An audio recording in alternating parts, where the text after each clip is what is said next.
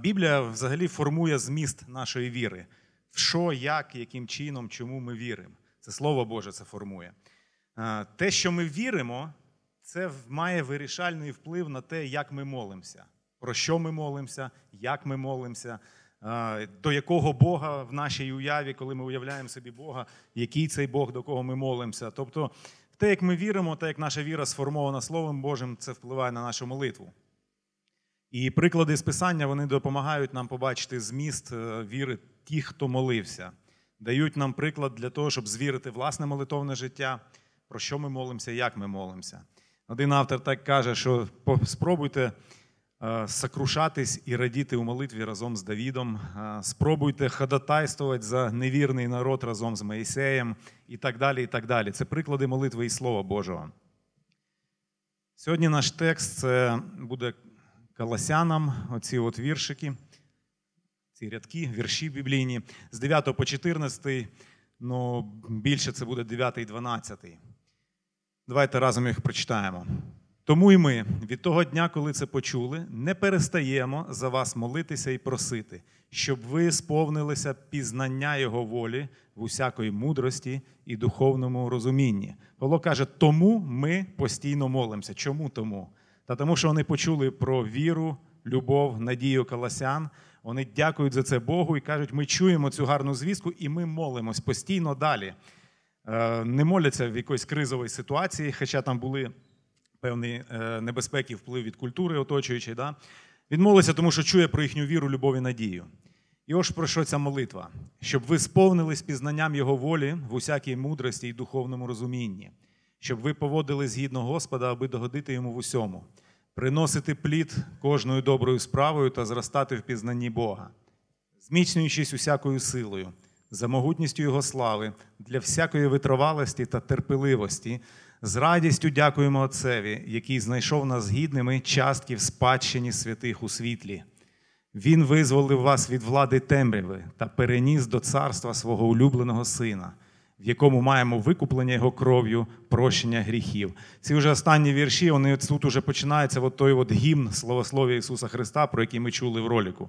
Павло дякує Богу, е, просить певні прохання в молитві, і це все приводить його до того, що він починає описувати, хто такий Христос, що він зробив, і це в його молитві переходить у таке у хвалу, у славослів'я.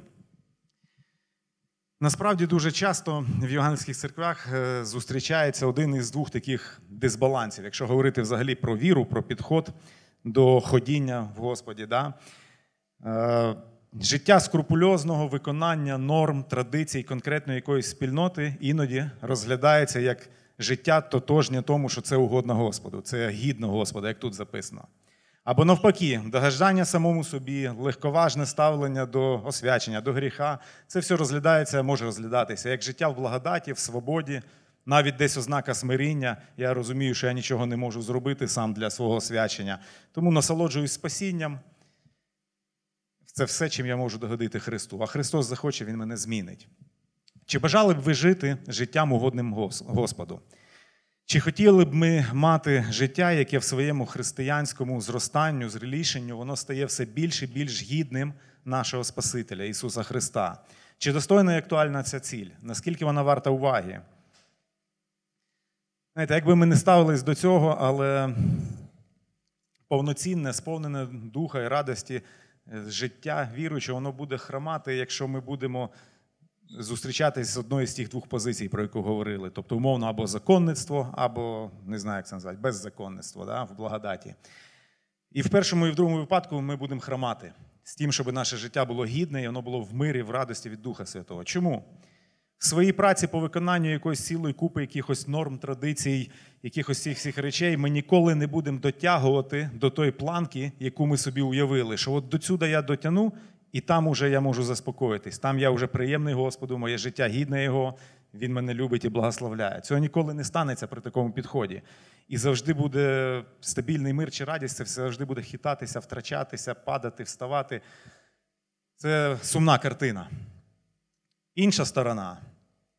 Моя свобода у Христі жить по благодаті, незважаючи на, на, на свою практику, на свою поведінку, свого життя, воно буде постійно розбиватися об гріх. І відсутність духовного зрілішання, духовного зростання.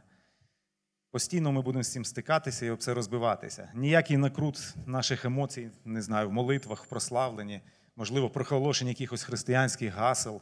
Це все не відбалансує ситуацію, якщо наш підхід буде таким. Отже, життя гідне Господа. Про це молиться Павло. Чи бажали б ми так жити? Павло молиться про таке життя для християн у колосах. Він чує про їхню віру, любов, надію. І далі він молиться. І значна частина цієї молитви це то, як має виглядати оце от життя колосян, щоб воно було гідним їхнього Спасителя. І він пов'язує таке життя або таку поведінку, такий образ життя із пізнанням волі Бога через мудрість і всяке розуміння духовне. Це наш перший вірш, дев'ятий про це говорить. Він пов'язує це із пізнанням волі Бога на духовному рівні. Чого прагнути і про що нам молитись, щоб зростати і зрілішати? Простежимо разом думку Павла разом із вами. Е, Спробуємо зрозуміти ход його думок в цій молитві, е, коли він молиться за колосян, і спробуємо взяти, можливо, на озброєння для себе. Можна отак от просто зобразити логіку або розвиток його молитви. Вона виходить ніби по колу, тобто йде стрілочка туди і стрілочка обратно. Але це, це хороше коло, це не порочне коло, це благословенне коло. Павло молиться про те, щоб вони пізнавали волю Бога у всякої премудрості, розумінні духовному. Далі він каже, для чого? Він буквально так і каже, щоб, щоб ваше життя було гідне Богу. Він пояснює, як це гідне життя може виглядати. Там просто ну, він все не може розказати, як має виглядати освячене життя християнина. Він просто наводить декілька рис, і там він, коли описує це життя, він говорить про те, що живучи гідно Бога, ви будете зростати в пізнанні Бога. Тобто пізнавайте Бога, щоб було життя достойне. Далі, роблячи, пізнаючи, ви слухаєтесь Його, ви зростаєте далі в Його пізнанні, і круг починається по новій. Розумієте, да? ход його думок, зв'язок який. Перший наш вірш і пункт проповіді молитва про пізнання. Що апостол Павло тут говорить про пізнання? Тому і ми від того дня, коли це почули, про їхню віру, не перестаємо за вас молитися і просити, щоб ви сповнилися пізнанням Його волі в усякій мудрості і духовному розумінні. Колосянам 1.9. Що має на увазі Павло? Можливо, він має на увазі таку типову поширену ситуацію: це не прогадати, вгадати, який самий вибір, саме вибір зробити роботи, майбутнього супруга, щоб Бог цей вибір точно благословить. У мене майбутнє буде нормальне. Чи можливо Павло говорить про щось більше, ширше в цьому, в цьому місці, коли він говорить про пізнання волі Бога? Дуже часто ми під волею Бога маємо на увазі якесь власне покликання, конкретні якісь майбутні аспекти нашого життя, які ми маємо визначити зараз, якимось важливим вибором. Ми боїмося помилитись, ми боїмося прогадати. І ми шукаємо волі Бога. Який вибір він благословить, який не благословить. Це нормально, але це не все. Якщо волю Божу обмежити лише цими от такими виборами, які ми хочемо зробити правильно, щоб наше життя було хороше, то це таке, виходить, трошки іноді може вийти як якийсь благочестивий егоїзм, знаєте, занадто егоцентричне тлумачення було би. Зосереджене на людині, на моїх бажаннях і на моєму хорошому майбутньому тут земному. Розуміння волі Бога у Писанні воно значно ширше, ніж тільки ці випадки, коли ми шукаємо підказку, як зробити якийсь певний вибір. Це ширше, ніж допомога у прийнятті якихось особливих важливих рішень, важливі моменти нашого життя. Знаєте, одні дослідники, коли цей вірш досліджують, вони тлумачать його і кажуть, що можна би було би перефразувати цю думку Павла, і вона би була б вірна, то, то, то, що вона несе в собі. Це будьте сповнені знання Бога або знання про Бога взагалі, не конкретна воля Божа на якийсь конкретний момент. Знання про Бога через духовне знання і проникливість. Коли там мова йде про мудрість і всяке розуміння в російському перекладі розуміння, це таке слово російське як проницательність, проникливість, коли ми бачимо суть речей. Це говорить Павло. Ну, які підстави нам говорити, що це саме ця думка тут записана? Давайте поглянемо на цей вірш. Мудрість. Павло каже, що ми сповнювалися пізнанням його волі.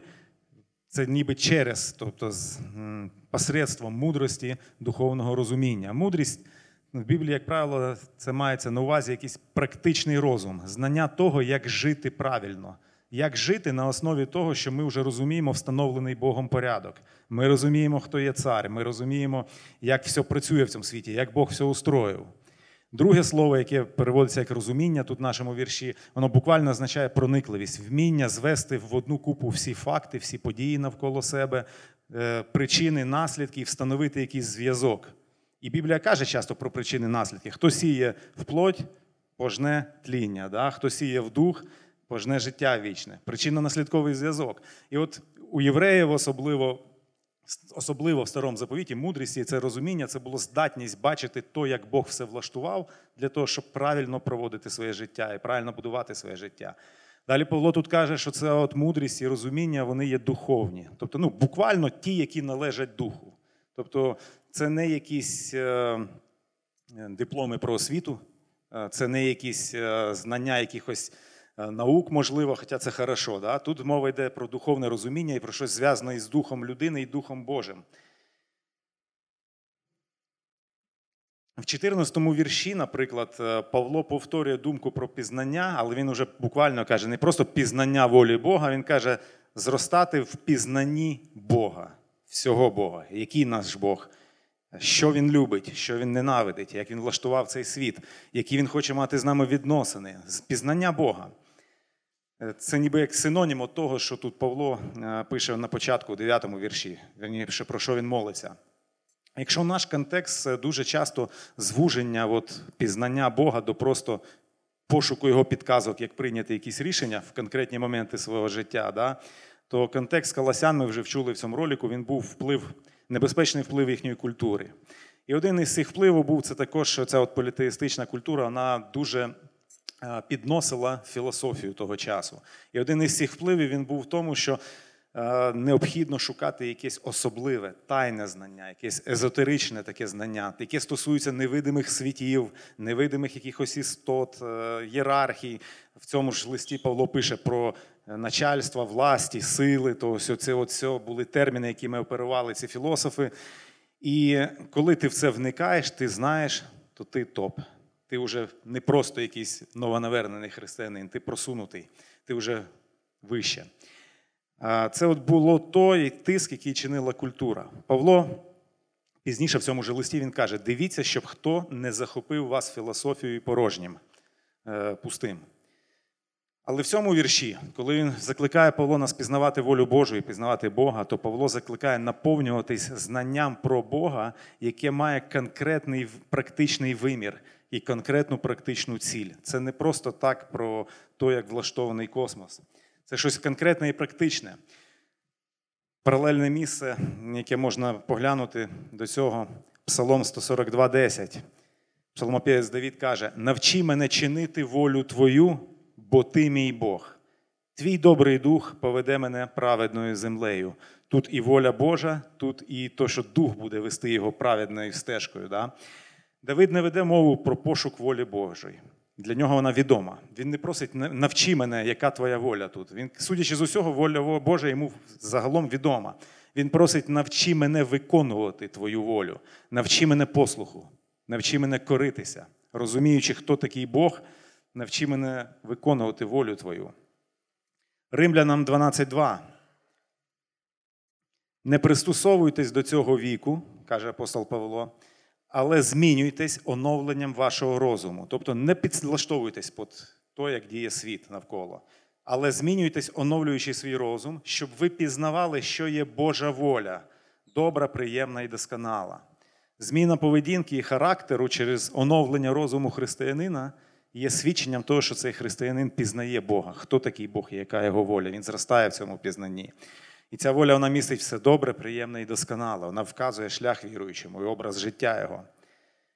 Буває так, що віруюча молода людина починає молитись. Ми вже згадували, да? ну, це така просто ситуація, яку я дуже часто бачу. Починає віруюча молода людина молитися, щоб зрозуміти, чи не схибив він з вибором, кому ж саме зробити пропозицію одруження.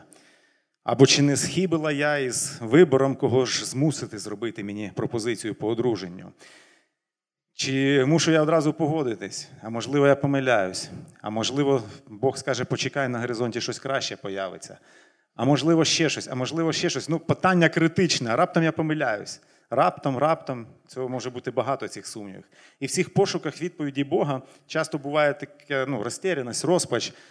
Або не чую відповідь, або не розумію її, говорю і немає, взагалі є та відповідь чи немає. Знаєте, з якого дива, якщо в 20 років, мені 20 років, із них я 5 років прожив віруючим, який жив, не особливо переймаючись Божою волею, своє християнське життя проводив, переймаючись своїми планами, своїм життям, собою. І тут раптом на п'ятому році свого християнського життя я зрозумів, що все серйозно, я можу попасти не туди, куди треба. І я починаю шукати відкритої волі Бога для мене. Чому ти вирішив, що прямо в цей момент ти її зможеш зрозуміти? Воля Божа, про пізнання волі Божої, про яку пише тут Павло, це постійне пізнання Господа. І воно має вести до чогось конкретного, це пізнання Господа, який є Бог і що Він хоче. Це певна відкрита воля Божа, яка вже є, вже є відкрита. Якщо я не турбувався про те, щоб знати і е, змінювати своє життя відносно відкритої волі Бога, яка відкрита нам в Слові Божому, то чому я думаю, що я раптом почую одразу відповідь на якісь такі питання, які виникають в мене раз в 10 років, можливо, в моєму житті? Що ж це за відкрита воля Божа?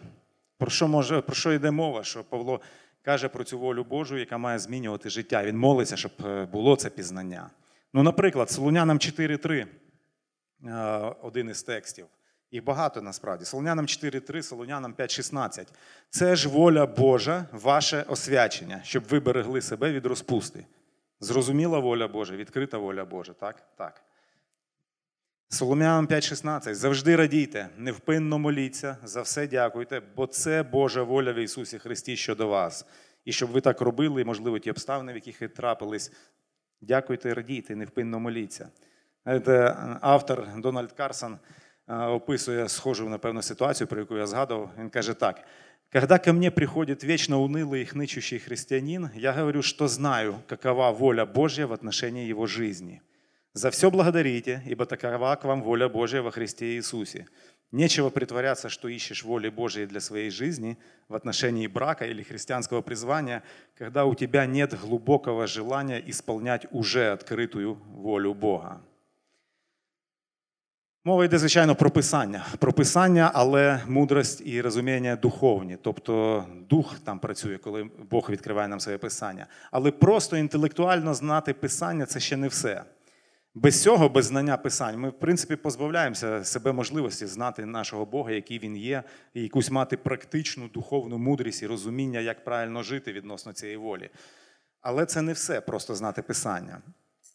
Дефіцит справжнього знання Бога, який, яким він відкривається нам в Біблії, це, знаєте, сучасна проблема церков різного типу. Тобто від законницьких до беззаконницьких, від традиційних, від різних конфесій, від формальних до максимально ліберальних.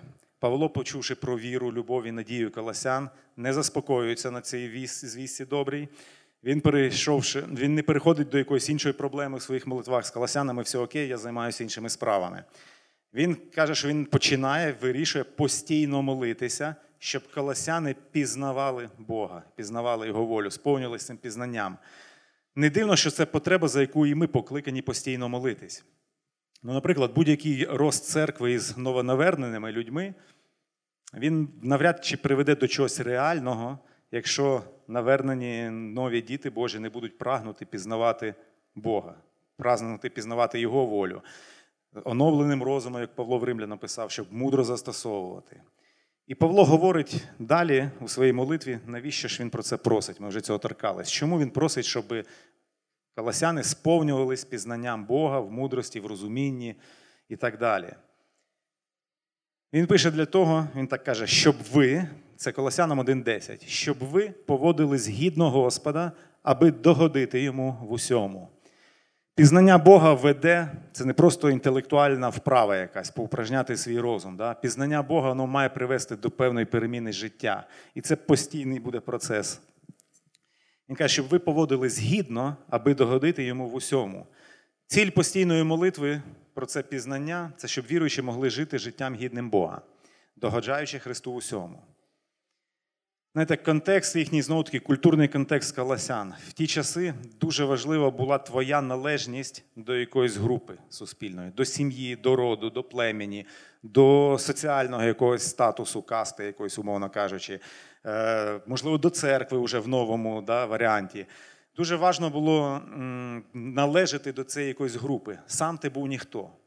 І кожна ця група вона мала якісь свої норми, правила, якісь табу, кодекс, що можна, що не можна робити.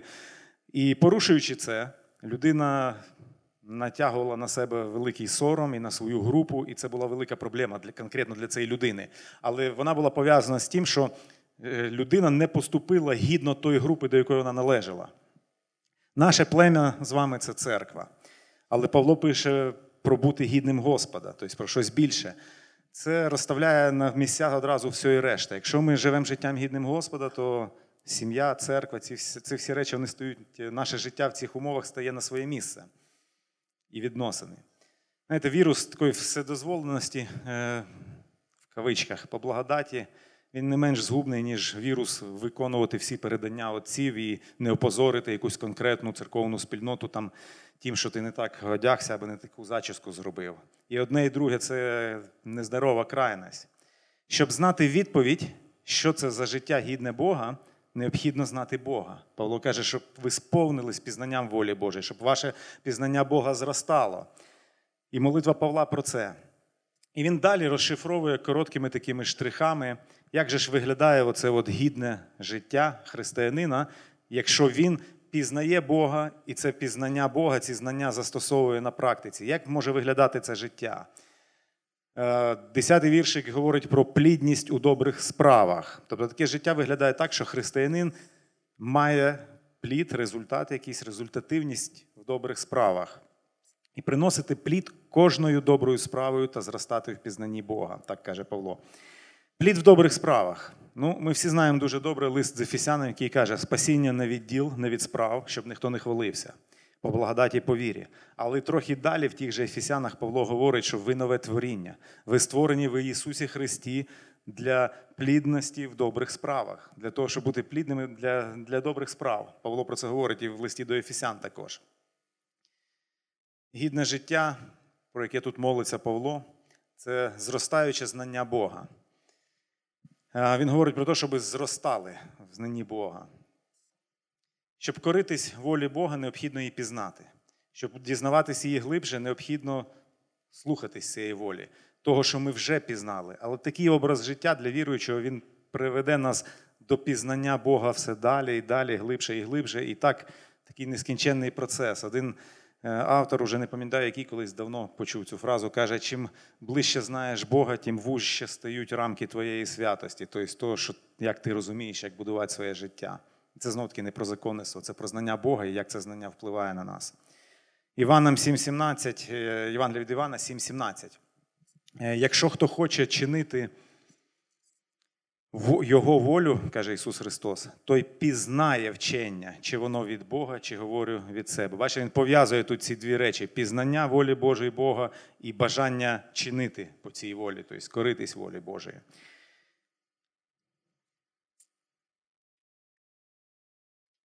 Ще одне із опису цього життя гідного Бога це отримання сили для терпеливості. Е, Пише так апостол Павло. Зміцнюючись усякою силою за могутністю Його слави, для е, там, витривалості в деяких перекладах і терпіння, в деяких в російському перекладі для терпіння і велика душа, по-моєму, якось так звучить. Е, Про що там іде мова? Зміцнюючись усякою силою для терпіння. Пізнаючи Бога, наше життя змінюється таким чином, що ми починаємо підсилюватися якоюсь силою, яка дає змогу нам бути терпеливими і витривалими. Сила Бога, про яку сила, про яку тут іде мова, це сила Бога. То слово, яке там вжито, воно дуже часто вживається в зв'язку із силою, яка воскресила Ісуса Христа, яка діяла під час Воскресіння. Коли Павло говорить, е, поховані з ним через хрещення, ви воскресли разом з ним через віру в силу Бога, який воскресив його з мертвих. Там оця от сила точно те ж саме слово. Тобто це сила Божа. Е, Сила Божа вона здійснюється в житті віруючих не в буквальних чудесах, обов'язково, не обов'язково в цьому, а в здатності до терпіння і витривалості. Для всякої витривалості та терпеливості, е, пише Павло. Одне з цих слів, воно таке несе значення, яке буквально означало здатність довго нести якийсь вантаж. Тобто якусь важку сумку взяв, і я можу йти довго, довше, ніж інші люди з цією важкою сумкою. Вона мені незручна, вона мені не дуже можливо подобається, але я знаю, що треба пройти, і я здатний пройти довше, ніж інші. Інше слово, яке тут вжито для, е, в цьому віршу, то це воно означає як великодушність, терпіння до іншої людини, відсутність бажання вимагати помсти для цієї людини, коли вона вас скривдила. Тобто терпіння в особистих стосунках по відношенню один до одного. І для того, і для того потрібна ця сила, про яку молиться Павло, щоб сповнювалися цією силою, зміцнювалися цією силою. Це те, чого ми покликані шукати, коли Бог нам відкривається, коли ми його пізнаємо. Але це і те, чого ми не можемо добитися власними силами. Ми це знаходимо в силі Духа Святого, в могутності Його слави, Павло пише, по могутності Його слави сповнитись цією силою. Це не стійке, таке тривале, витривале скриготіння зубами, знаєте, коли я вже дотерплю. Це спокійна, мирна довіра Господу у важкі часи. Чому? Та тому, що ми його пізнали. Ми знаємо його, ми знаємо, яка його воля, ми знаємо, який він є. І це дає нам спокій для того, щоб перетерпіти, коли нам це потрібно. Знаєте, це все зовсім не зіркові якості в наш час. Павло пише: хочу, щоб ви молюсь, щоб ви сповнились силою Божою, для того, щоб ваше життя було гідне Христа. І одна із рис цього життя це те, що у вас є сила терпіти. Це не зіркова якість нашого часу. От учні або студенти, у молодих людей це, напевно, більш яскраво проявляється. Коли останній раз е, ви чули таку фразу від когось із ваших сокласників: ох, який крутий чел. Він так довго може терпіти і так довго може прощати. Він такий терпеливий, так все зносити. Те, що мудро в очах Бога, часто є глупотою в очах світа. Про це також Павло пише в іншому листі. Але Ісус довольний, коли Він бачить, що пізнання Бога веде до сповнення Його силою і нас до здатності терпіти, коли потрібно терпіти певні випробування. І останній момент, про що тут молиться Павло, і як виглядає це от гідне Христа життя, яке е, починає діяти, образ життя наше починає змінюватися, коли ми пізнаємо Бога далі і далі. Це радісна вдячність. 11-12 віршик говорить про радісну вдячність Отцеві. Він пише про те, щоб радісно дякували Отцу. І він говорить далі, там починає говорити про справу Христа, про те, що Він зробив. Він говорить, що нас із тьми визволено для життя у світлі Бога. І це є приводом для радісної подякою. Сам Павло в своїй молитві, коли він починає це говорити, уточнювати, то він переходить від цієї, в цій радісній подяки на прославлення Христа, на те, що в ролику було названо цей от гімн Месії, коли він описує його з усіх сторон, хто він, що він зробив, е, яка це велич, чому ми можемо радіти і дякувати постійно. І цей привід для радості і подяки він ніколи не застаріє. Він не стане таким, що вже не актуальний. Ну, вчора я цьому міг радіти, дякувати. Сьогодні вже що? Треба далі жити? Ні. Мова зовсім не про не про це. Мова про те, що це завжди привід бути радісним і вдячним, те, що зробив Ісус Христос, як Він нас викупив від гріха для свого царства. Каже, Павло помістив, зробив гідним свого царства Божого в Ісусі Христі. Христос і Його справа це підстава жити і молитись радісно і вдячно. Якби Бог вважав, що наша главна біда людства, нашої країни, взагалі людей, це, наприклад, економіка, можливо, він послав би Месію геніального економіста, який мав би вирішити всі економічні питання. Можливо, ми не знаємо цього. Якби він вважав, що біда у недостатності розваг, можливо, він послав би нам клоуна або артиста. Е, Останнім часом ця думка мене посіщала. Але наша проблема це гріх і відділення від Творця. Тому Бог послав Спасителя. Тому Бог послав Месію Спасителя. Отака от молитва Павла. Отже, про що молиться Павло? Як виглядає його молитва, як нам, можливо, варто підлаштувати свої молитви згідно цього взірця від Павла? Виглядає на отак от. Павло каже, що я постійно молюсь, щоб ви сповнювались пізнання Бога. Це пізнання Бога, щоб вело вас до гідного життя, до життя гідного Ісуса Христа, а послух у цьому житті, щоб вас при... він виглядав як е, плід у добрих справах, зростаюче пізнання Господа, отримання сили для терпіння, наповнене життя радісною подякою за те, що зробив Ісус Христос. І в цьому всьому ми ще більше пізнавали Господа, і знову наше життя змінювалось, і ми б освячувалися і зростали б духовної зрілості. Ось про що молитва Павла. Павло каже, що він молиться цією молитвою постійно. Не тому, що вирішує якусь дуже серйозну кризу, а тому, що почув від Епафраса, що незнайомі йому люди в колосах вірять, люблять і надіються на Господа. Чи бажали б ми жити життям гідним Христа або угодним Христу, каже Павло? Чи хотіли б ми мати таке життя, яке зріліше зростає і стає все більше і більш гідним того звання, в яке ми покликані? Як давно я молився такою молитвою, якою молився Павло зараз? Я, чесно кажучи, не знаю, чи я взагалі молився такою молитвою в повної мірі, як молиться Павло. Павло дає нам приклад справжніх цінностей, на що спрямовані його молитві. В цій молитві ми можемо побачити, в що він вірить, е, зміст його віри, що він цінить, що він вважає важливим. Давайте наслідувати цей приклад. Амінь.